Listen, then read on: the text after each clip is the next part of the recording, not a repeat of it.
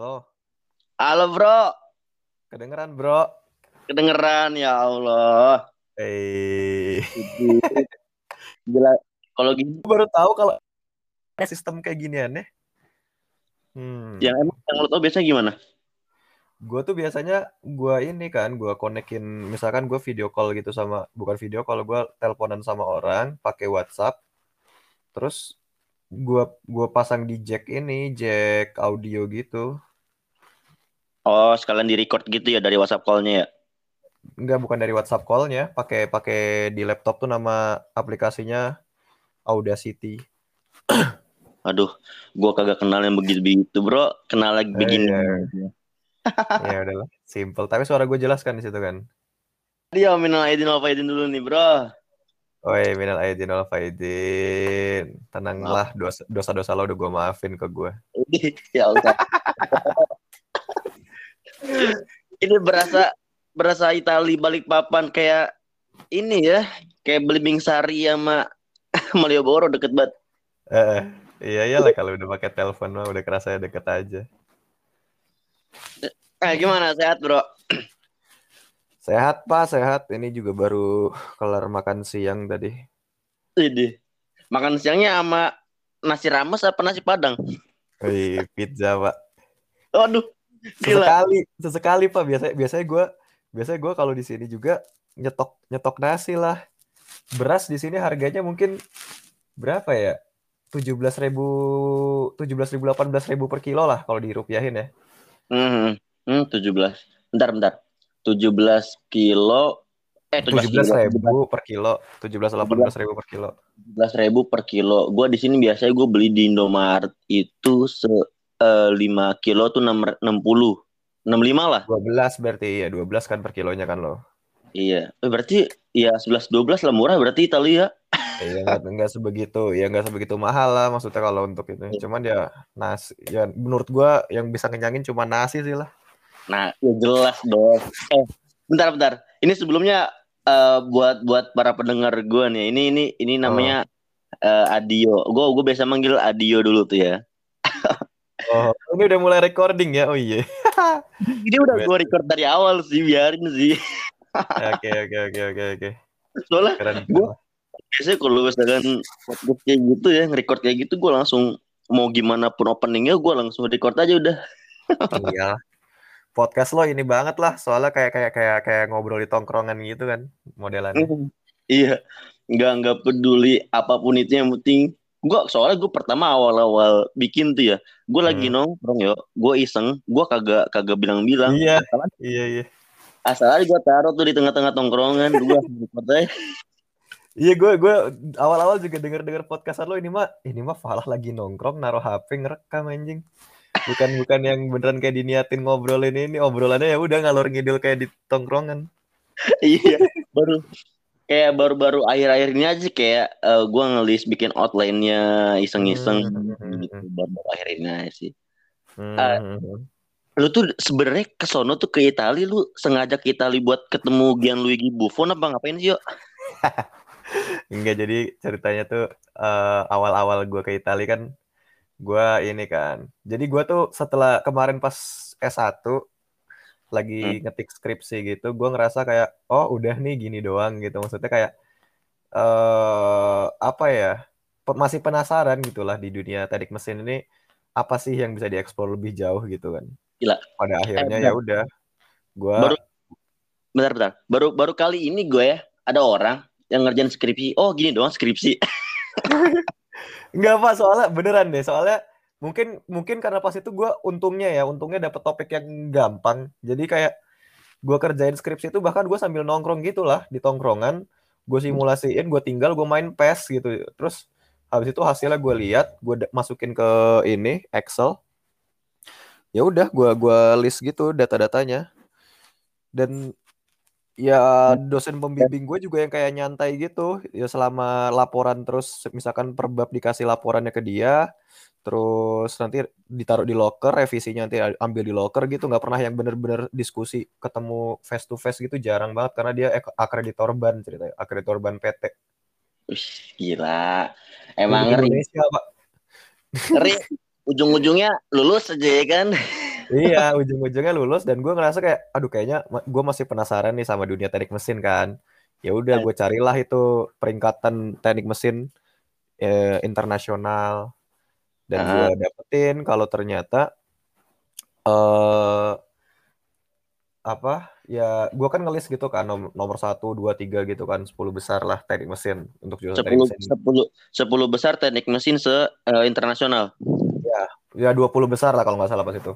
Terus gue urutin uh, nomor satu, nomor dua. Tapi kan gue nggak mau ke Amerika ya. Amerika berarti kan ada M I T gitu-gitu, yang kayak Harvard, Stanford. Terus gue lihat ada, gue lihat ada T U Delft itu di Belanda, ada ada Inggris tuh apa namanya Imperial College London, sama uh-huh. ini kampus ini kampus ini termasuk yang kemarin tuh berapa ya, masuk sepuluh besarnya lah, sempat masuk sepuluh besarnya untuk teknik mesin. Terus gue hmm. kok agak asing nih Politecnico di Milano gitu kan. Ternyata gue cari-cari, gue cari-cari terus gue gali-gali dari tiga kampus itu, yang katakanlah misalkan kalau gue nggak dapat beasiswanya dan biaya kuliahnya nggak terlalu mahal tuh ya di sini gitu, dan syarat masuknya juga masih bisa pakai TOEFL, TOEFL hmm. yang tulis gitu loh. Bahkan fun fact-nya, fun fact-nya lah kalau kalau lo tahu, gue tuh mungkin ini banyak yang musuhin gue, bu- bukan musuhin ya, maksudnya ada banyak yang bilang wah kok kok bisa sih, kok bisa sih. Gue tuh pakai hmm. tes itu, tes yang itu, tes yang I E L T S itu, tau nggak sih lo yang di itu, yang di Jogja? Oh, tahu gue tahu itu. Tes yang seratus sepuluh ribu. berarti berarti lu lolosnya nggak pakai TOEFL yang maksudnya yang yang gede-gede gitu? Nggak nggak pakai seratus sepuluh ribu. Anjir. Iya pak. Bener-bener hoki ya berarti ya? Hoki pak. Soalnya gue gue sempet tanya kan, ini boleh nggak nih pakai ini? Boleh, katanya. Oh ya udah, gue ajuin. Sampai di sini begitu verifikasi, petugasnya bilang, wah ini uh, I've never seen this certificate before. Jadi belum pernah ngeliat nih sertifikat kayak gini. Oh tapi kan sesuai dengan apa yang di online gitu, apa yang saya masukin gitu. Oh iya ya udah gitu. Weh masuk. Gitu pak. Jadi makanya salah satu pertimbangannya gue gak, biar nggak usah ikutan tes TOEFL lagi kan. Terus nggak usah. Hmm. Terus misalkan katakanlah gue nggak dapat beasiswa. Uh, tetap bisa bayar istilahnya kan gitu kan, dan kampusnya bagus juga gitu. Yaitu kriteria-kriteria yang kemarin gue aplikasiin buat milih, gue jadi milih ini master. Gokil, gokil. Politeknik apa? Politeknik apa? Politecnico di Milano, Politecnico di Milano. Ya kita manggilin aja lah Politeknik Negeri Milan ya. Oh, ya sekelas lah ya sama Polban kayak Polban, gitu-gitu. Polban ya, Pol Pol Pol, Pol eh, P N J, P N J. Hmm. Gokil. Politecnico di Milano, wiset. Politecnico di Milano. Oh, Politek Politecnico di Milano. Di, teknik di. mesin. Teknik mesinnya kalau kalau bahasa bahasa Italianya ini Ingegneria Meccanica. Wih, Ingegneria. Berarti lu kesana tuh uh, ngomongnya full ing- eh full Inggris apa Itali? Kalau lagi kelas Pak. Inggris Pak kalau kelas, kalau kelas dan di di, di sekitaran kampus gitu-gitu pakai bahasa Inggris aja kita. Soalnya kan ya international student juga lumayan banyak sih, terutama di teknik mesin lumayan, termasuk yang salah satu expose-nya besar juga karena rankingnya tinggi kan.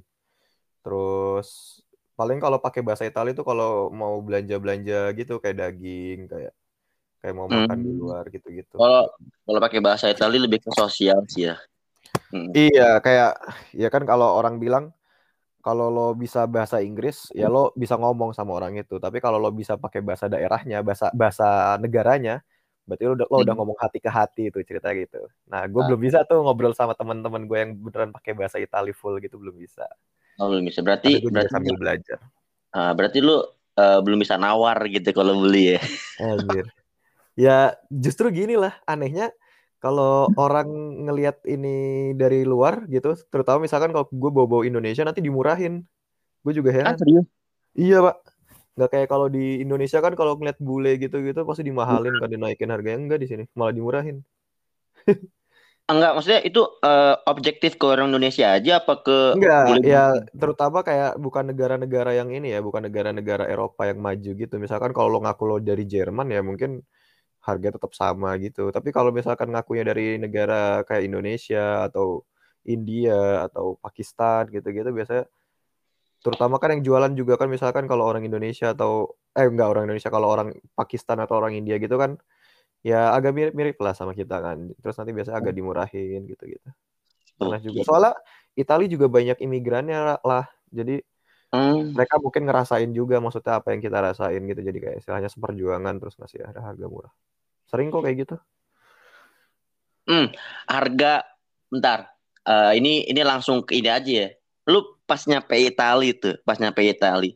Hmm. Shock apa? Istilah kayak culture shock yang pertama lu rasain tuh apa? Inilah apa?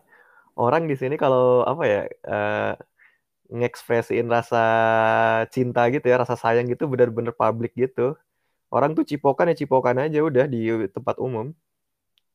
Uh, ini ya. rada rada kurang deket mic-nya sih kayaknya yuk.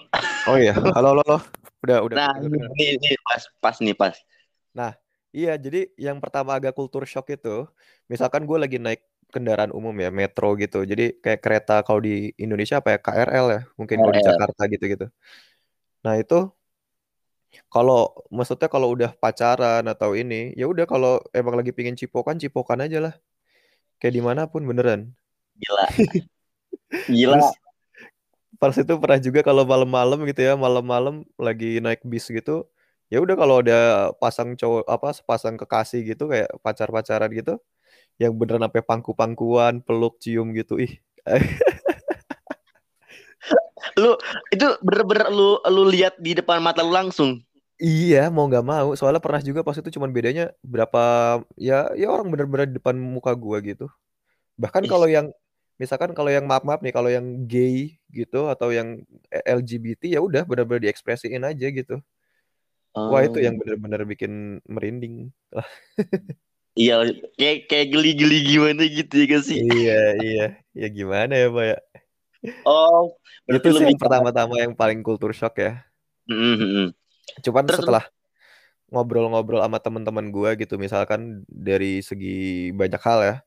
Hmm. Ternyata banyak juga kok kesamaan orang-orang kita sama orang-orang Italia gitu. Contohnya dari segi kekeluargaannya gitu-gitu. Soalnya orang Italia tuh benar-benar pentingin keluarga banget lah kayak orang Indonesia gitu. Jatuhnya hmm. misalkan kalau uh, kalau mereka bisa, misalkan Sabtu Minggu nih, anak-anak rantauan langsung biasanya pada pulang karena mereka lebih mending ngumpul sama keluarganya gitu ketimbang sama teman-temannya gitu. Jarang gitu yang gue lihat misalkan orang-orang Italia yang ngumpul lama gitu sama teman-temannya. Mungkin itu mah kalau udah deket banget ya biasanya sekalian diajakin ke rumah gitu. Oh. Buat ketemu sama keluarganya, makan bareng gitu-gitu. Pokoknya lo kalau belum pernah diajakin makan bareng sama keluarganya di rumahnya, tadi lo belum sebegitu deket sama temen itu gitu. Oh, berarti berarti kalau misalkan di Itali kebalikan ya, kalau misalkan malam minggu gitu uh, nongkrong sama teman-teman nggak begitu rame kayak di Indonesia? Uh, kayaknya enggak deh, ya kayaknya enggak enggak sebegitu rame karena mereka benar-benar menghargai waktu sama keluarga banget, benar-benar oh. deh. Kalau yang misalkan bisa pulang, mendingan mereka pulang gitu loh, enggak enggak yang ini. Lu lu enggak pulang tuh? Ya gimana apa pulang ya? Tiketnya habis berapa duit? P P eh gue pengen tahu P P termurah Itali Jakarta berapa? Itali Jakarta ya. P P Jadi, lah P P. P P, gue tuh kemarin sempat dapet bolak-balik ya, bolak-balik itu sepuluh juta. Itu, itu paling murah. Tapi kan itu pas itu kasusnya e, dibatalin karena COVID kemarin itu loh. Jadi gue hmm. pesen tiketnya itu dari Desember dua ribu sembilan belas buat e, Agustus dua ribu dua puluh. Gue kan nggak tahu tuh pada pada saat itu ada ya, COVID ya. Apa enggak. Ya udah gue pesen sepuluh juta gitu. Eh taunya ada COVID, terus penerbangan gue di cancel, di hari H gue harus beli tiket lagi.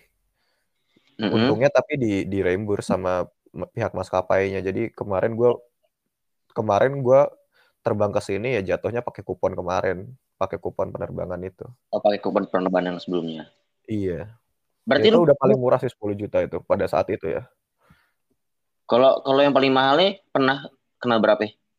Ya yang pas itu mesen di hari H delapan juta satu kali jalan. Oh satu kali jalan delapan nih. Iya pak. Gokil gokil. Tapi itu lumayan naik naiknya tuh naik Etihad ya sponsornya Manchester City. Itu Iyu. Lo kalau misalkan pesawatnya lagi sepi nih, Terus yang yang di ya maksudnya ya karena karena pesawat S B kan berarti di pesawat cuma sedikit dan orang-orang biasa kan pasti mesennya ekonomi kan. Nanti hmm. dinaikin kelas ke kelas bisnis. Jadi kemarin gue sempat naik kelas bisnis tanpa gue harus bayar harga bisnis. Ih, gila sih. Tapi ya ya wajar sih ya harga segitu dengan ya, apa namanya fasilitas yang oke mah ya. Iya iya wajar. iya. Wajar wajar. Kemarin gila. Ini apa namanya?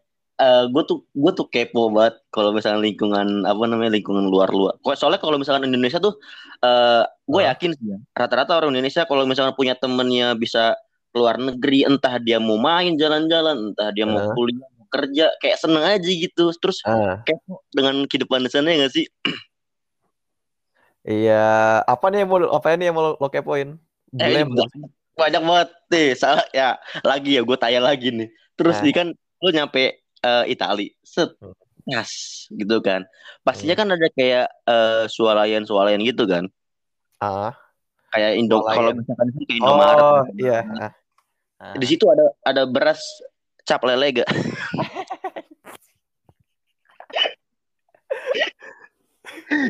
Ya kagak pak, beras di sini cuma satu jenis. Jadi buat risotto biasanya, kalau sini kan risotto gitu ya. Risotto. Uh, ya mungkin anak-anak yang biasa makan di restoran gitu ngerti kali ya, risotto-risotto gitu. Oh risotto. Hmm. Uh, kayak kayak bentukannya kayak na- ya gitu nasi sih sebenarnya, risotto itu kan nasi tapi kayak keenceran gitu kalau menurut gue. Tapi kalau gue selalu bikinnya dengan rasio yang pas, jadi nasinya selalu pulen gitu. Oh enggak, itu beras yang dijual itu asli mana produknya? Produksi ini pak. Oh di luar ada sawah berarti? Ada, jadi Itali itu kan kebagi dari banyak ini ya, regional ya. Jadi sebenarnya Itali itu kalau dari tingkat pendidikannya juga nggak sebegitu tinggi. Maksudnya rata-rata orang itu nggak yang pendidikannya tinggi gitu. Uh. Jadi kecuali kalau gue di Milan, karena Milan itu kan banyak kampus-kampus gede, industri-industri besar gitu. Jadi persaingannya ketat dan orang-orang pada berpendidikan tinggi di sini. Sedangkan oh. kalau di selatan-selatannya gitu ya jatuhnya kayak ini, kayak kayak di Indonesia misalkan kalau lo kemana gitu ya, yang isinya banyak sawah, banyak kebun gitu. Kayak kayak sawah luhur Banten Kasemen. Ah iya. Gitu-gitu. Atau misalkan kalau kayak di ini ya ke arah Kulon Progo gitu kan. Kalau dari Jogja ke arah Kulon Progo itu kan banyak-banyak sawah gitu. Hmm, iya iya iya kayak Odas itu sih, iya bener. Mm-mm. Jadi berarti kalau Kalau di Italia tuh kayak di daerah ini ya, Ena, Catania gitu-gitu ya? Iya, kayak apa ya? Palermo, di Palermo. Tuh kayak ini, Napoli ya, Napoli, Palermo gitu-gitu ya. Oh, daerah situ. Oh, berarti, oh, berarti Kasemen Serang sekelas Palermo ya? Anjir. Bolanya tapi kan kalah, Pak. Masih selevel. Oh, iya, Serang jauh sih. Cilegon United tetap nomor satu. Rans. Oi, tapi tapi gue sih bisa bisa yakin itu beras berasnya sawah luhur padinya lebih bagus daripada di sawahnya Palermo. Iya, setuju setuju. Di sini tuh berasnya ini berasnya se, sepanjang kuku, apa sepanjang kuku kelingking anjir. Jadi di kecil, situ kecil banget, iya kecil kecil banget dan kesel makannya juga. Eh gimana Jadi, gimana? Bentar-bentar. Beras satu bijinya tuh kayak kelingking. Se, segede kuku kelingking. Kecil itu doang. Uh, kuku, kuku kan kalau kalau kita kan kayak gede-gede gitu ya, segede jari misalkan segede kuku jari tengah atau telunjuk gitu ya. Kalau ini ke, segede paling gedenya itu segede kuku kelingking. Oh berarti kalau itu lebih kecil. Oh uh, dibagi duanya kali ya, setengahnya kali iya, ya. Iya iya iya iya. Satunya kayak dibagi duanya di Indo nasinya. Ya, namanya buat risotto, Pak. Apa? Namanya juga buat risotto kan kayak gitu, bukan yang panjang-panjang kayak nasi padang. Enak kan iya. Kalau panjang-panjang itu kan makan pakai tangannya juga lahap ya. Oh, bisa ngebayangin sih gue kalau makan nasi sependek itu tuh pakai tangan langsung tuh kayak ngelos semua nasinya. Ngelos, ngelos, wah ngelos, bener. Aduh. Emang nggak, emang bentukan-bentukan apa namanya tumbuhan padinya beda ya? Wah itu gue juga ngerti pak kalau varietas-varietas gitu ya. Mungkin hmm. ya, perkembangannya nggak sebesar ini sih, nggak sepesat. Maksudnya kalau untuk padi se-Indonesia. Atau mungkin Belanda. Belanda itu kalau lo tahu, mungkin karena dulu pernah ngejajah kita ya men ya. Mereka tuh pertaniannya yeah. maju banget pak. Makanya kan ada namanya kampus yang khusus pertanian tuh di Wageningen. Itu terkenal banget. Kayaknya banyak juga deh dosen U G M pertanian yang lulusan situ.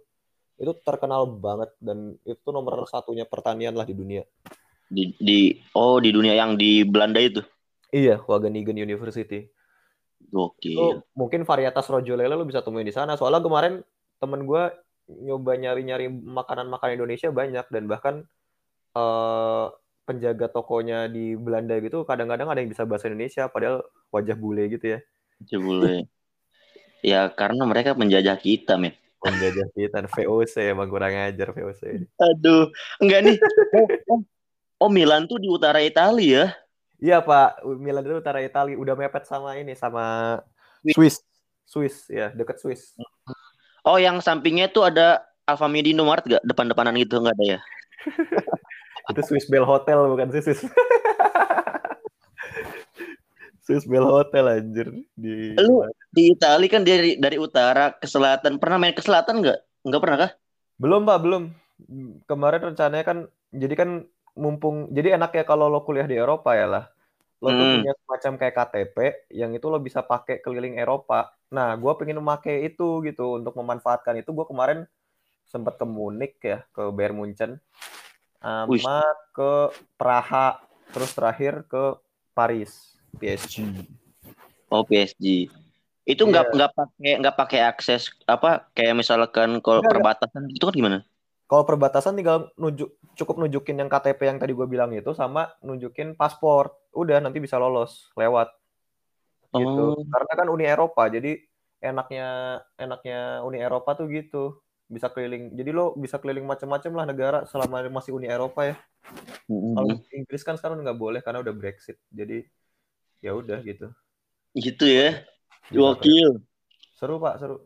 Tapi gara-gara COVID jadi gue nggak bisa traveling lagi. Biasanya bulan-bulan ini nih habis-habis lepas puasa ini biasanya traveling dulu sebelum ujian gitu kan. Oh, Milan, Milan. Mm-hmm. Milan. Bentar, kalau misalkan di sepak bola kan ada A C Milan sama Inter Milan. Nah itu mm. tuh itu bedanya beda kelurahan kayaknya ya. Enggak. Kenapa? Beda manajemen aja orang. Ya orang ya orang stadion Giuseppe Meazza sama San Siro itu kan sama. Bedanya kalau yang pakai Inter Milan itu namanya Giuseppe Meazza, kalau yang dipakai A C Milan jadi namanya San Siro. Padahal stadionnya sama. Pa- padahal satu stadion tapi beda satu nama. Stadion. Satu stadion iya. Cuman ya tergantung siapa yang home, siapa yang away. Oh, anjir. Lo baru tahu lagi? Baru tahu gue. Soalnya soalnya ya soalnya gue enggak terlalu ngikutin dunia persepak bola, cuman gue kepo aja kalau misalkan sepak bola Serie A ya. Enggak, du- justru justru gue fans berata Inter Milan dulu tuh pas bocil tuh oh, karena apa, ada apa zaman-zaman Javier Zanetti, Zambrota. Ah, Zambrota, uh, ada Adriano juga, ada Adriano Pak yang di di W E sembilan puluh sembilan shoot powernya. Eh, sumpah itu Adriano jagoan gue kalau misalkan main winning eleven, Cok. Iya, tinggal tendang dari tengah aja kotak. Lurus. Iya, enggak. Uh, itu kan masalah stadion ya, satu stadion berarti dua penamaan. Terus kalau misalkan A C Milan sama Inter Milan itu tuh uh, beda klub aja gitu, maksudnya kayak beda S S B gitu kalau Indonesia apa beda iya, nama? Emang beda klub, beda klub aja. Kayak mungkin jatuhnya kayak Manchester City kesama Manchester kali ya, Manchester United kali ya. Ya udah beda beda manajemen, beda ini. Tapi kalau beda Manchester City sama Manchester United kan mereka punya stadion masing-masing. Kalau hmm. enggak, stadionnya jadi satu gitu. Tokonya oh. juga misalkan kalau masuk nih masuk stadion nanti lo lihat lo lihat kiri itu tokonya Inter Milan, lihat kanan tokonya A C Milan. Gokil. Damai Pak di sini Bapak. Pokoknya Serie A itu musuh utamanya, maksudnya yang satu-satunya yang di biasanya di di apa ya, dicemoohin itu yang yang diledek-ledekin, dibacotin lah ya. Yang dibacotin mm-hmm. itu Juventus. Sisanya semua bersahabat. Enggak, kenapa? Kenapa yang diejekin Juventus doang? Enggak tahu Pak, mungkin gara-gara overpower kali ya belakangnya, gara-gara Cristiano Ronaldo, Dybala gitu-gitu. Cuman oh. kayaknya ya gitu, soalnya ada ada ada video juga pas itu ada orang pakai baju Juventus di Napoli gitu ya. Terus dikerjain yeah. suruh ngambil sampah, suruh ngambil ini gitu. Goblok. Anjir. Itu Juventus mananya Milan anjir? Gue nggak nemu dari nama kota Juventus. Juventus itu ini Torino, Torino, Torino. Nama kotanya Torino, Turin, Turin. Oh, oh Torino kan ada juga dia Torino kan? Iya, Torino tuh ada juga, tapi Juventus itu di Turin. Juventus tuh ya gitu, kayak jatuhnya kayak A C Milan Inter Milan ya. Bedanya A C Milan Inter Milan kan bawa nama Milan di dalam itunya. Kemudian kalau Juventus kan nggak bawa nama Turin di dalam nama klubnya. Oh, berarti itu S S B yang lain gitu istilahnya Maya. Wah, iya kali. Nggak tahu, pokoknya manajemennya beda lah gitu-gitu kan. Iya, pasti. Iya sih, bener-bener. Gokil ya. Asik nah. Sih. Juventus. Itu kalau misalkan dari A C, uh gue baru ngeh soalnya kalau yang Milan, A C Milan itu Inter Milan. Sama berarti Torino ini ya. Terus kalau misalkan di apa namanya itu uh, di apa sih di Milan di Milan huh? uh, ok, apa namanya uh, pernah nggak lu ketika lu di sono tuh kayak rindu suasana angkringan? Di sono ada angkringan nggak? Pasti lah, apalah jiwa jiwa P S S Sleman gue memberontak di sini kadang-kadang kan kalau malam-malam nggak ada tongkrongan gitu. Se-A C Milan, A C Milannya gue sekarang, se-Inter Milan, Inter Milannya gue di sini, tetap aja jiwa P S S Sleman gue masih ke bawah, Pak. Jadi di sini tuh kalau mau buka, istilahnya kayak buka restoran yang dua puluh empat jam gitu ya katakanlah, itu persyaratannya mahal, susah lah, dan pajaknya kan gede banget gitu kan. Jadi hmm. jarang banget, bahkan McD aja kayaknya nggak nggak banyak gitu yang dua puluh empat jam di sini karena pajaknya gede. Juga ini ya gitu, kalau kayak angkringan gitu-gitu gak akan bisa buka karena kalau mau kalau mau ngejual makanan atau apapun itu lo butuh ini, lo butuh sertifikasi gitu. Sertifikasi makanan gitu-gitu, bukan halal ya, tapi kayak sertifikasi aja kalau lo gak akan ngeracunin pelanggan lo gitu-gitu. Ih, gokil sih. Kalau misalkan orang-orang lihat, iya, kalau misalkan orang-orang lihat model-model angkringan gitu kayak susah sih ya. Iya, iya. Mungkin udah, waduh ini mah langsung langsung di langsung di pesimisin kan, kalau ya kalau di Jogja mah ditongkrongin aja tetap gitu, angkringan dimanapun. Berarti berarti bisa disimpulin di sono kalau malam ya jam sembilan udah sepi ya? Wah sepi Pak, sepi banget. Udah udah yang kayak apa ya? Mungkin kayak kayak kayak Cilegon lah ya, kalau udah ini kan kota kayak kayak kota kerja gitu. Hmm, iya, orang-orang iya. Udah pada di rumah masing-masing sama keluarga masing-masing udah gitu. Oh, eh, berarti Berarti balik lagi kayak ke tadi yang keluargaan itu ya, dia apa namanya manfaatin waktu itu buat keluarga ya. Mm-hmm. Boleh ya, boleh. Keluyuran, mungkin ya keluyuran beberapa lah misalkan sama teman kantor gitu, tapi nggak yang selama sampai yang malam sampai yang malam banget. Soalnya juga kan ada jam metro itu kan juga terbatas waktunya ya, nggak nggak dua puluh empat jam juga. Oh metro nah, itu kadang... kayak Gojek gitu? Bukan, metro tuh kayak yang tadi K R L K R L kereta oh, okay. api itu. Uh. Yang pendek gitu loh, yang kayak mana ya, kayak Bekasi Jakarta gitu kan kalau salah ada ya, Bekasi apa Depok gitu gitu yang kayak kereta-kereta pendek gitu, mm-hmm. yang masuknya pakai e-money gitu, di tapping top gitu. Iya iya sih, itu mm-hmm. ya. Malam-malam tuh gue pernah tuh naik metro terus isinya orang mabuk gitu, wah muntah langsung, waduh. Ada juga yang bawa botol-botol gelasan gitu pecah gitu.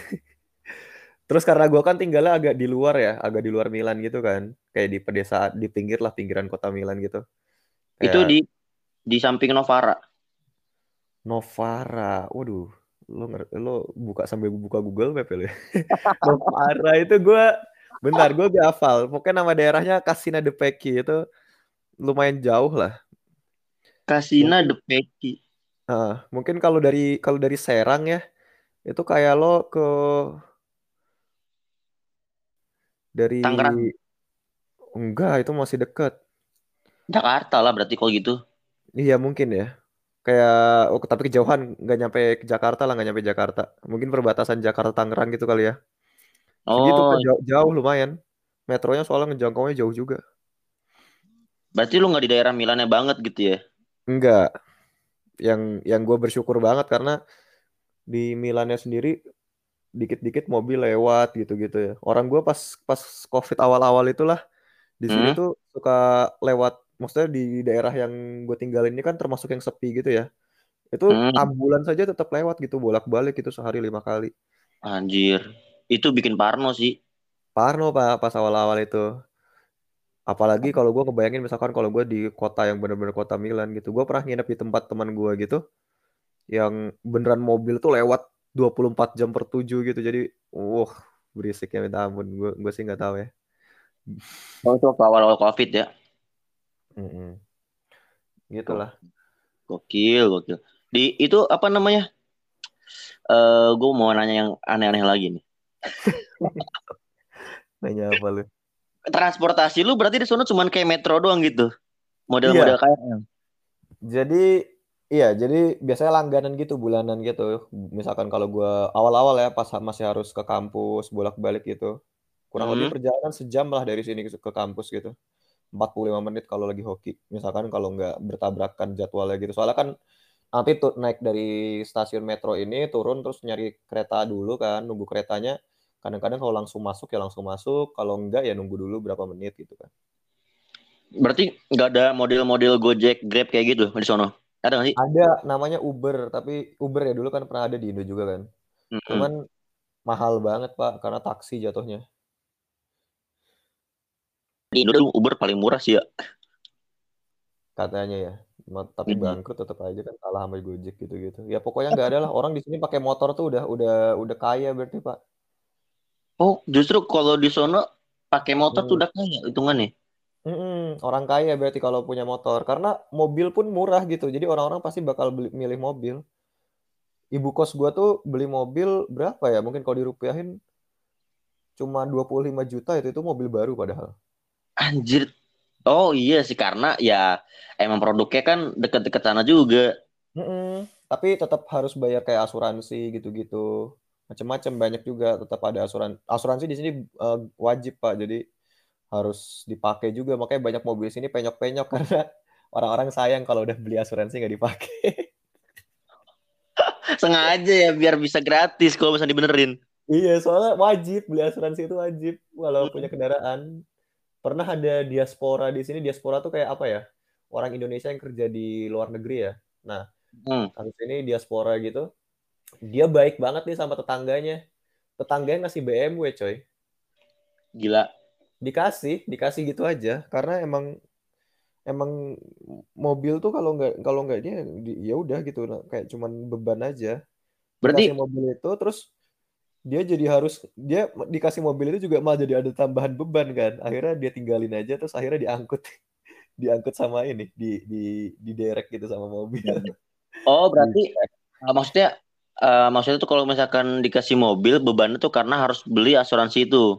Iya, asuransi. Bensin kan juga mahal. Satu liternya satu koma lima euro tuh berapa ya? satu euro tuh tujuh belas ribu lima ratus. Berarti satu koma lima itu kan berarti tujuh belas sampai sembilan ribu lah. Berarti dua puluh sembilan ribu, berarti dia dua puluh dua puluh enaman ya, dua puluh enam dua puluh tujuh-an. Mahal sih lumayan. Per liter itu, Pak. Per liter. Lo, lo biasa beli sepuluh ribu lo enggak dapat satu liter di sini. Dapat ya, dapat jauh, Bro. Gila. sepuluh ribu. Eh, tetap aja ya, berarti bener aja sih. Iya, jadi beli mobil juga trade off gitu. Makanya orang-orang Orang-orang kaya di sini pun juga ya masih pakai metro gitu. Ini masih masih seputar kendaraan. Kendaraan unik di sana gitu. Misalkan kalau misalkan di Indonesia kan oh tradisional lah, kayak becak gitu sono, hmm. bajai gitu, model-model begitu. Kagak lah Pak, kalau di sini biasanya kalau yang udah misalkan kayak yang baru-baru kerja gitu, naik yang skuter listrik gitu-gitu loh. Oh lebih ke arah sana ya? Otopet-otopet yang kayak di Jakarta-Jakarta itu lagi pada hits tuh, sempat pada hits kan kayak gitu. Mm. Cuman pada alay aja kan kalau di kalau di sana. Kalau di sini kan orang-orang pada punya masing-masing kadang-kadang gitu. Bahkan kemarin gue sempat ini kan, temen gue ada yang ada yang keranjingan skateboard listrik, terus gue pakai juga. Seru juga skateboard listrik. Bisa, tapi ya? Uh, cuman ya gitu, bah apa?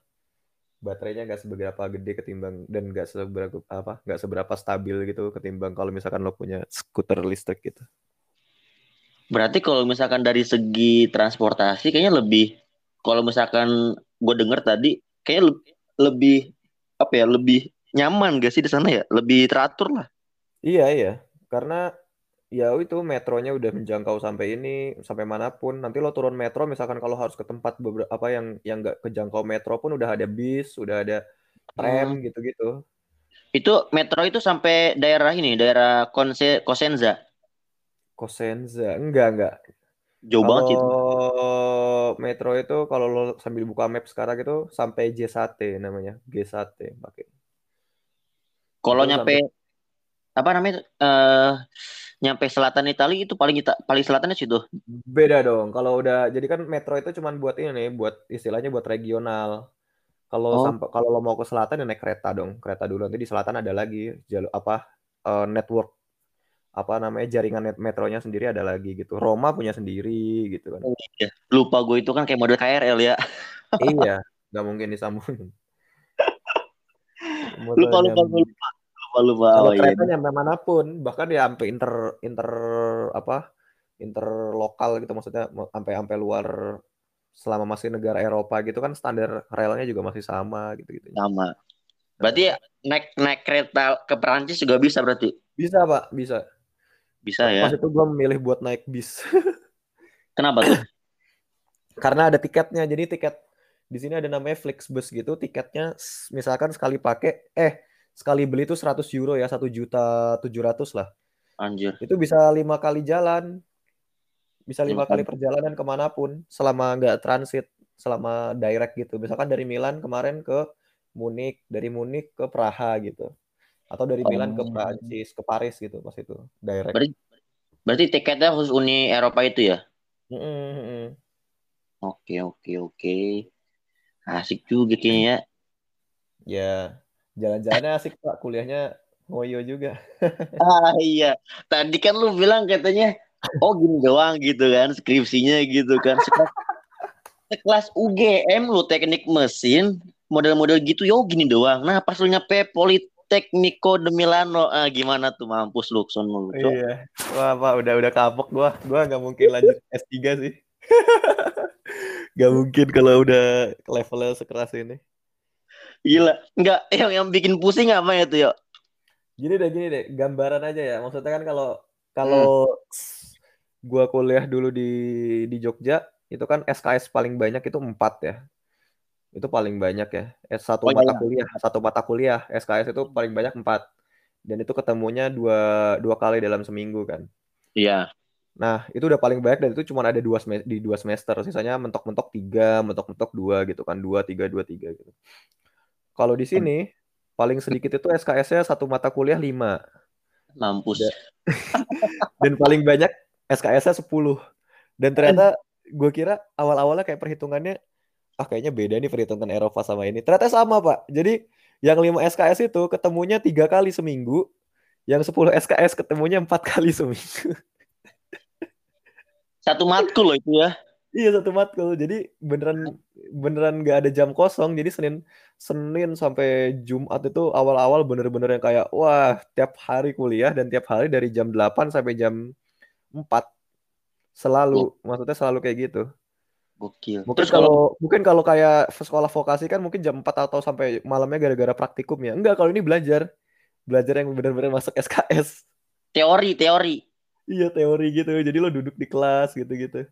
Gila, itu sih gue juga, ih teori doang yang dua S K S aja gitu ya, gimana lima cowok. Hmm. Hmm. Dan gua, di sini tuh nggak ada nggak ada ininya lah, nggak ada U T S-nya, jadi semua ujian tuh di ujian akhir semua, nah itu yang bikin beratnya. Oh. Jadi bayangin lo, misalkan kalau di Indo kan empat belas minggu ya satu semester, kalau di sini tuh tujuh belas apa delapan belas minggu gitu, jadiin satu ujian, waduh. Ada beberapa yang close book. Banyak bahkan yang close book. Terus ujiannya nggak cuma satu. Jadi lo udah ujian tulis. Misalkan kalau lulus nanti masih ada ujian oral. Gile, oral depan ininya depan dosennya langsung. Kalau hmm. oral nggak lulus, ngulang lagi dari ujian tulis lagi. Bajing. Men, nih ya untuk orang-orang pinter di sana. Kayak gitu ya. Kayak seru sih tapi ya Cok, cok, mulus. Menantang pak, menantang pak, bener-bener. Gue denger aja langsung pengen boker loh ini. Iya, gue juga yang ngalamin kayak, aduh, gini amat ya kuliah S dua ya.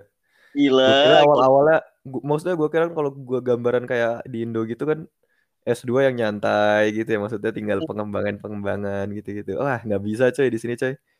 Gila. Dan begitu gue coba lihat kan di di Indo tuh kalau nggak salah, S K S-nya berapa ya? empat puluh apa ya? empat puluh apa empat puluh lima gitu kalau S dua. Kalau di sini seratus dua puluh totalnya. Jadi hampir kayak seratus empat puluh empat gue di kuliah di S satu di Indo.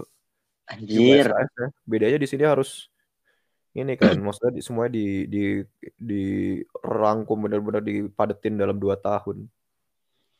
Oh, berarti seratus dua puluh S K S itu dipadetin dalam dua tahun. Iya, Pak. dua tahun. Gila, itu enggak, kalau misalkan lima S K S dia praktikum sih oke aja. Ini duduk loh. Duduk. Iya. Dan dan enggak ada absen. Enggak ada absen, Pak. Jadi lo bisa bolos semau lo, tapi setiap lo ngebolos tuh, gue pernah awal-awal kayak lepas satu mata kuliah, apa lepas satu gara-gara rumah gue jauh kan, terus ya udah gue bablasin tidur dulu lah, besok-besoknya ikutan kelas lagi udah kayak beda jauh gitu materinya, nih apa sih ngomongin apa sih. Jadi gue lepas lepas satu lepas satu pertemuan tuh kayak nggak bisa ngikutin banyak gitu, pada akhirnya gue harus catch up gitu sama P P T-nya, sama rekaman ininya gitu, rekaman kuliahnya. Gila, itu nggak, gue nggak kebayang lu tapi nggak ambeien kan duduk lima S K S. Aduh ya Allah, itu benar orang-orang yang harus kuat, Cok. Mental itu mah bukan otak, ya mental juga harus kuat sih gitu mah ya. Iya, beda sih. Jadi tiap negara, tiap region, eh, tiap negara kan punya kayak kebijakannya masing-masing ya. Biasanya kalau Eropa kan udah sama standarnya kayak gini gitu. Nanti tapi Amerika beda sendiri gitu. Nanti Australia beda, Indo juga beda kan S dua-nya. Tapi wajar sih kan kan apa namanya ya, termasuk sepuluh teknik mesin terbesar di eh terbagus ya terbaik ya di dunia lah ya, wajar iya, lah iya, iya. Wajar. Gokil gokil itu seputar perkuliahan di sono. Kagak ada itu apa namanya, kalau misalnya di perkuliahan kayak bem bem kayak gitu di sono ada ada Pak ada, ada. Tapi kayak kayak biasanya kalau anak-anak internasional nggak nggak terlalu peduli lah, soalnya gue udah pernah dengerin mereka orasi, mereka menjanjikan apa nggak pernah nggak pernah kenyataan. Katanya pengen ngadain ujian apa midterm gitu, U T S U T S gitu, mendesak mm-hmm. dosen untuk memberikan midterm U T S U T S gitu, nggak nggak pernah ada tuh gue. Nggak pernah gak ada. Mau lulus ini udah nggak pernah ada aja. Oke, okay, gokil. Paling lu ikutnya P P I ya, P P I Milan. Ah, ah, ah. Jadi kayak kayak Persatuan Pelajar Indonesia, gue pas itu sempat ikutnya yang Italia, yang se Italia. Oh, se Italia. Gue nggak sempat nggak sempat yang ikutan yang Milan karena pas itu kayaknya gue bener-bener keok banget lah sama beban kuliah gue, jadi gue nggak sempat ikutan. Begitu gue udah agak slow dan pas itu ada COVID, ya udah gue ikut yang Itali. Hmm. Terus pas lu gabung P P I Itali, lu kagak bikin Jawaragama regional sono?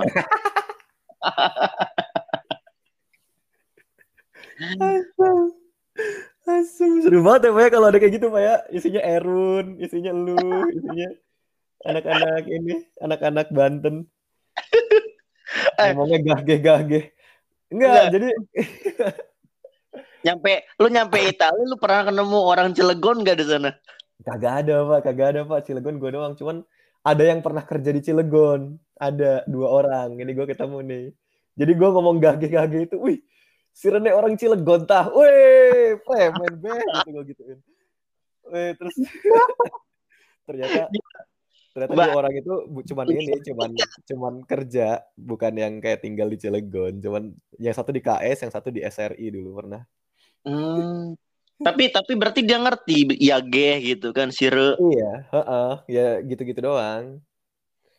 Karena namanya orang kerja kan pasti ngobrolnya juga sama orang-orang lokal kan. Heeh. Heeh. Oke. Tapi tapi ada yang se-Banten gitu. Lu pernah nemu orang Banten enggak? Orang Banten belum, Pak. Kayaknya belum ada. Kebanyakan Jakarta gitu, Jakarta, Jakarta, Semarang, Jakarta. Kebanyakan di sini yang masuk sini anak-anak I T B sih. Ih, maksudnya yang yang ya, anak-anak I T B kan pasti gitu ya, pada pada pada peduli pendidikan gitu ya. Ketimbang bener bener-bener maksudnya mengejar fashionnya mantep gitu, jadi emang ya gitu kebanyakan anak-anak I T B dan anak-anak Jakarta.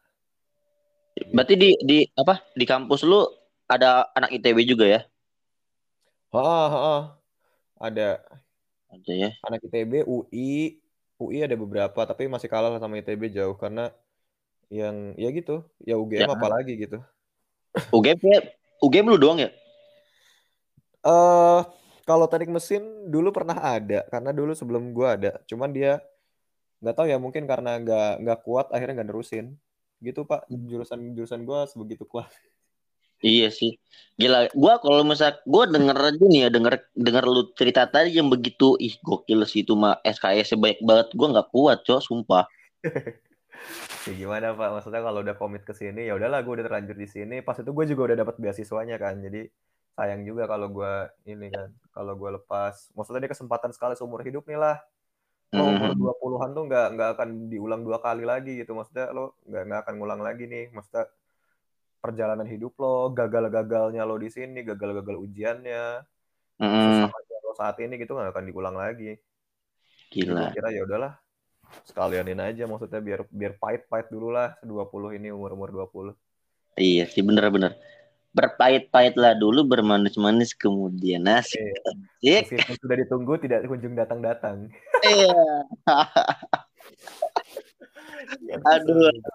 Nah, kalau berarti kalau tadi tuh padahal gue pengen nanya apa namanya eh hmm. uh, apa namanya tipe-tipe orang milenial di Italia berarti beda banget berarti kayak di Indonesia ya. Maksudnya uh, ngedengar cerita lo tadi berarti kan di Italia tuh maksudnya jarang lah yang nongkrong-nongkrong kayak gitu kan.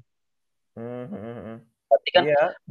berarti kan jarang gitu, maksudnya kalau di Indonesia kan banyak tuh yang malam minggu keluar, sering gibahin orang gitu kan, ngopi, ngudut, ya kan?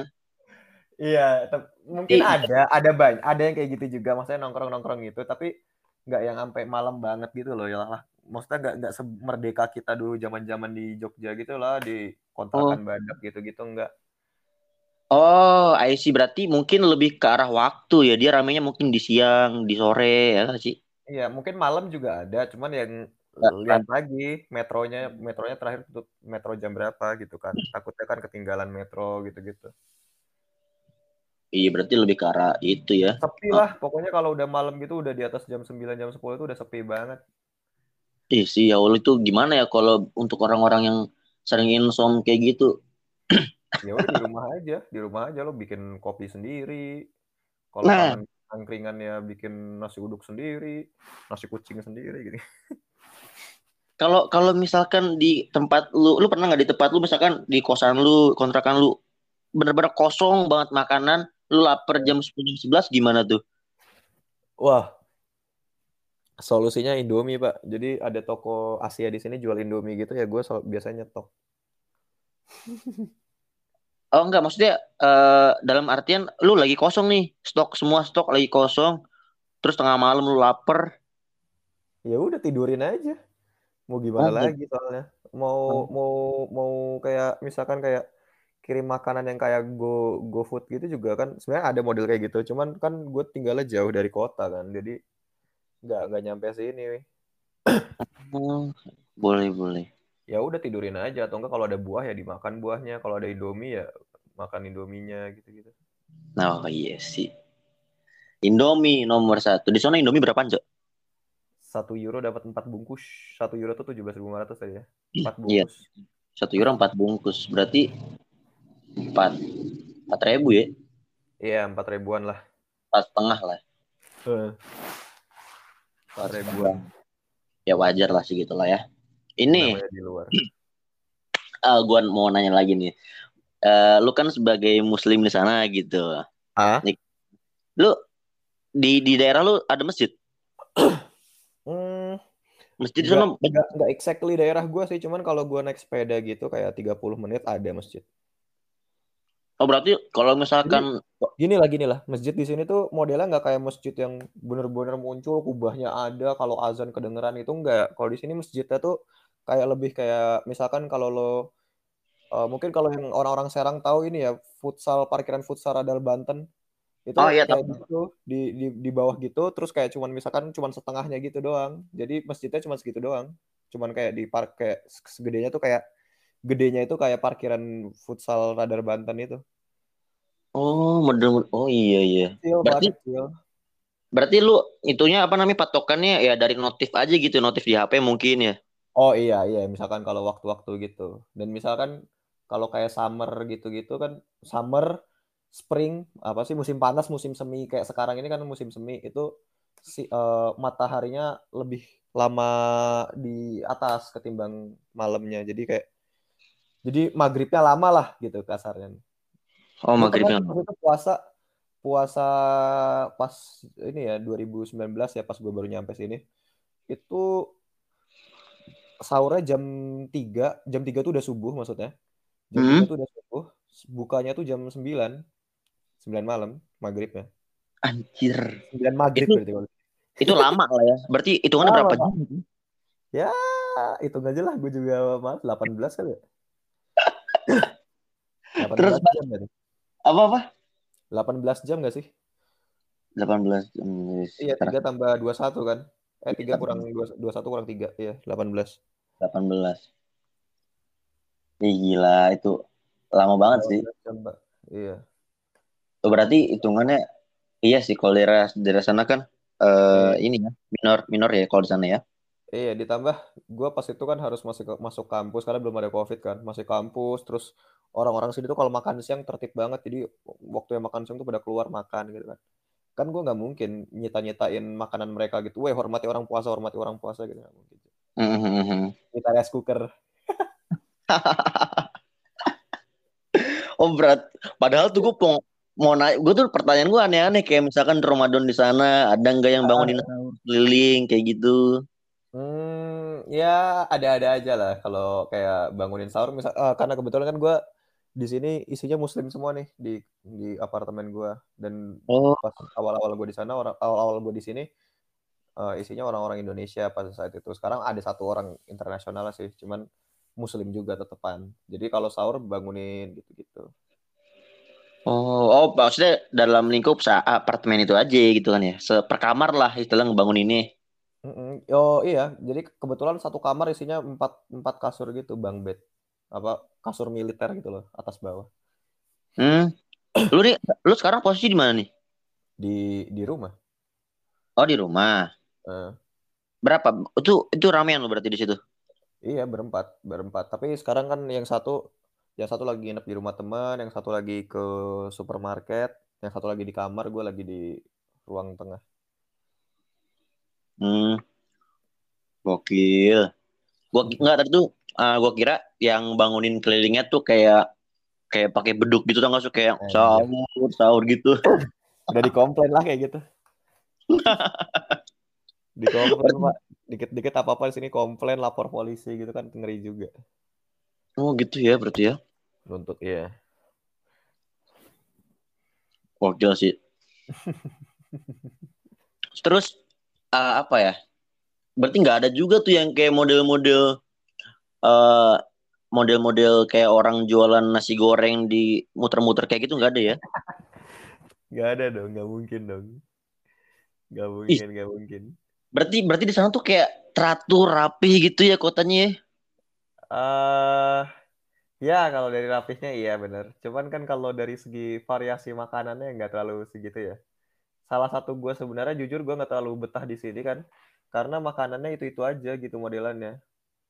Mungkin karena gue Muslim juga ya, jadi banyak banyak hambatannya gitu. Misalkan kalau makan, jadi kalau Italia kan terkenalnya dengan prosciutto, prosciutto itu babi itu kan, babi. Terus ada juga wine-winenya katanya seger-seger gitu. Beda lah, wine-winenya juga mahal-mahal. Cuman kan gue nggak nggak nggak nggak minum gituan, nggak makan gituan gitu. Jadi mungkin kalau dari experience penuhnya gue nggak dapetin gitu, tapi ya udah gitu. Itu kan namanya juga jadi Muslim kan. Jadi ngerasain lah namanya jadi Muslim di negara minoritas Muslim gitu. Ya udah. Jadi ya yang bisa gue nikmatin cuma pizza-pizza yang nggak ada daging babinya, pasta-pasta, terus ya minum Indomie. Gitu. Indomie. Nasi lagi, ayam geprek gitu-gitu. Oh, di sana ada ayam geprek. Bikin sendiri, Pak. Oh, bikin. Jangan manja lah. Gue kira geprek Bensu bikin di sana anjir. Ih, Mas Kobis. Geprek Mas Kobis. Mas Kobis, Preksu, ya ampun. Iya. Waduh, variasinya tapi nggak, ya udah gitu-gitu aja gitu menurut gue. Maksudnya lidah gue yang penuh dengan rempah-rempah Indonesia ini tuh nggak terpuaskan lah. Gue pernah makan ke pizza yang katanya enak gitulah di sini. Wah, ma- mau makan di sana tuh harus pesan tempat lah. Dan bukanya tuh aneh. Jadi bukanya kalau di sini kadang-kadang bukanya misalkan pagi buka sampai huh? siang, nanti siang tutup, nanti baru buka lagi malamnya. Gitu. Lah, Dari siang sampai sore tuh yang punyanya ngapain? Nah, nggak tahu juga, ngaso-ngaso aja udah, atau nggak persiapan buat dinner malamnya gitu. Jadi nggak tahu lah, gue nggak ngerti sistem restoran di sini. Jadi kayaknya emang har- makanan semua harus yang benar-benar disiapkan dengan ya secara gourmet gitu-gitu, nggak ngerti. Jadi Gini, misalkan ya. siang buka nih buat makan siang, atau nggak pagi buka buat sarapan gitu. Nanti tutup di siang-siang, bukanya nanti jam jam sembilan belas tuh jam jam tujuh malam buka lagi. Nah itu gue pernah tuh ke pizza yang kayak gitu. Datang tujuh malam, udah ngantri di luar. Pada saat itu kita nggak nggak mesen, udah kita gambling aja dapat apa enggak kursinya gitu. Ternyata dapat dan kita coba makan di situ. Rasanya tuh kayak ini, kayak ya udah kayak rasa pizzanya tuh seger gitu lah. Maksudnya seger di sini kayak uh, dalam konteks misalkan lo kayak makan salad tuh baru metik. Oh. Jadi kayak bener-bener kayak fresh. Fresh banget ya. Ingredients-nya fresh gitu dan ya udah, tapi rasanya dari segi rasa keindonesiaan ya, yang maksudnya lidah gue yang yang sudah penuh dengan rempah-rempah ini, gue nggak ngerasain rempah-rempah apapun, nggak terpuaskan dari segi rasa rempah-rempah gitu-gitu. Makannya udah elit banget tuh, pakai garpu, pakai sendok gitu-gitu, terus pakai serbet di ini di apa di di kemeja gitu-gitu. Berarti kagak ada tuh yang model-model ngambil pizzanya langsung comot kayak gitu, nggak ada ya? Ya sebenarnya bisa-bisa aja sih Pak, cuman pas itu kan tempatnya lagi nggak memungkinkan untuk kayak gitu kan. Ya kita kita ngikutin aturan tempatnya aja lah. Oh, oke, oke. Tapi pernah nggak lu pakai jas? Ah, berarti lu nggak nggak pernah tuh? Maksudnya kayak lagi makan di restoran, lu ngambil makan kayak pakai tangan kayak gitu, pernah nggak? Sengaja apa? Nggak nggak sengaja kayak gitu? Karena udah terbiasa. Enggak, enggak pernah, enggak pernah. Ya sadarlah pokoknya kalau secara kalau di tempat kayak gitu lo bakal sadar, enggak enggak akan yang tiba-tiba refleks nyomot makanan gitu-gitu. Makan pakai sambel atau enggak ngangkat kaki satu gitu standar satu. Enggak mungkin, enggak mungkin lah. Gua gua kira enggak mungkin. Karena semua atmosfernya udah mem- memaksa lo untuk ber, ber apa ya, berperilaku sedemikian rupa gitu, enggak mungkin lo kayak gitu. Hmm, berarti mau mau nggak mau ya kita harus ya ngikutin model-model mereka ya di sana ya. Iya, iya kalau lagi tempat-tempat kayak gitu ya ngikutin aja. Mau tapi gitu. Tapi kalau misalkan makannya kan pasti ada restoran Indonesia di sana kan? Ada Pak, tapi di Turin yang di Juventus itu doang. Oh, di bener-bener di Turin doang, di lain tuh kagak ada gitu ya. Di di Milan nggak nggak pernah nemu sih gue, nggak pernah ngeliat. Oh, berarti oh kalau di Turin berarti Cristiano Ronaldo juga pernah makan di situ paling ya? Kali ya, banyak kali ya. Mungkin dia tiba-tiba tahu nasi goreng gitu atau mie, mie godok gitu mungkin pindah ke Indo kali, masuk Persib gantiin Asian kemarin. Enggak tuh, diambil Rans Cilegon nanti. Raffi Ahmad membayar Cristiano Ronaldo kan keren juga. Iya kan? Oh. Soalnya tim terkaya saat ini ya Rans Cilegon, mana lagi anjir. Oh, iya. Itu eh namanya udah ganti Rans Cilegon, bukan bukan Cilegon United lagi. Bukan bukan bukan C G U lagi, bener-bener Rans oh, Cilegon. Bukan bukan bukan Ciu lagi, Ciu Cilegon United. Oh, bukan bukan.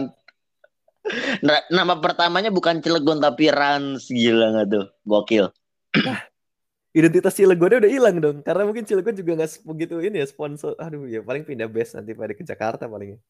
Enggak, enggak. Kayaknya nama Cilegon lebih kalah sama Rans, eh lebih ya di bawahnya Rans kali ya. Iya, mungkin ya kan, karena Ransnya kan pengaruhnya gede gitu kan, makanya namanya diganti. Wah, itu lama-lama kalau kayak gitu udah pindah nanti. Biasanya bukan di Cilegon lagi itu. Ih, gila. Dipegang sama sama Rans, latihannya bukan di apa? Stadion-stadion Cilegon anjir. Latihannya di Bali, di sono-sono sih oh, gokil. Iya. Ya, ya karena gue lagi sering nonton YouTube-nya aja kali ya, seru. Bentar deh gue nonton deh YouTube-nya deh. Seru tuh kayaknya lah. Aduh, aduh. Kayaknya juga jarang itu pemain-pemain lokal Cilegon ya. Mm-hmm. Yang diambil kayaknya jarang banget deh. Oh iya, iya. Yang, iya, iya, iya. Dari S S B Serang itu belum gak ada ya? Belum ada. Oke. Apalagi ya? Ah, ini nih. Gue pengen bahas sesuatu yang paling paling gue rasain juga. Yo. Apa tuh?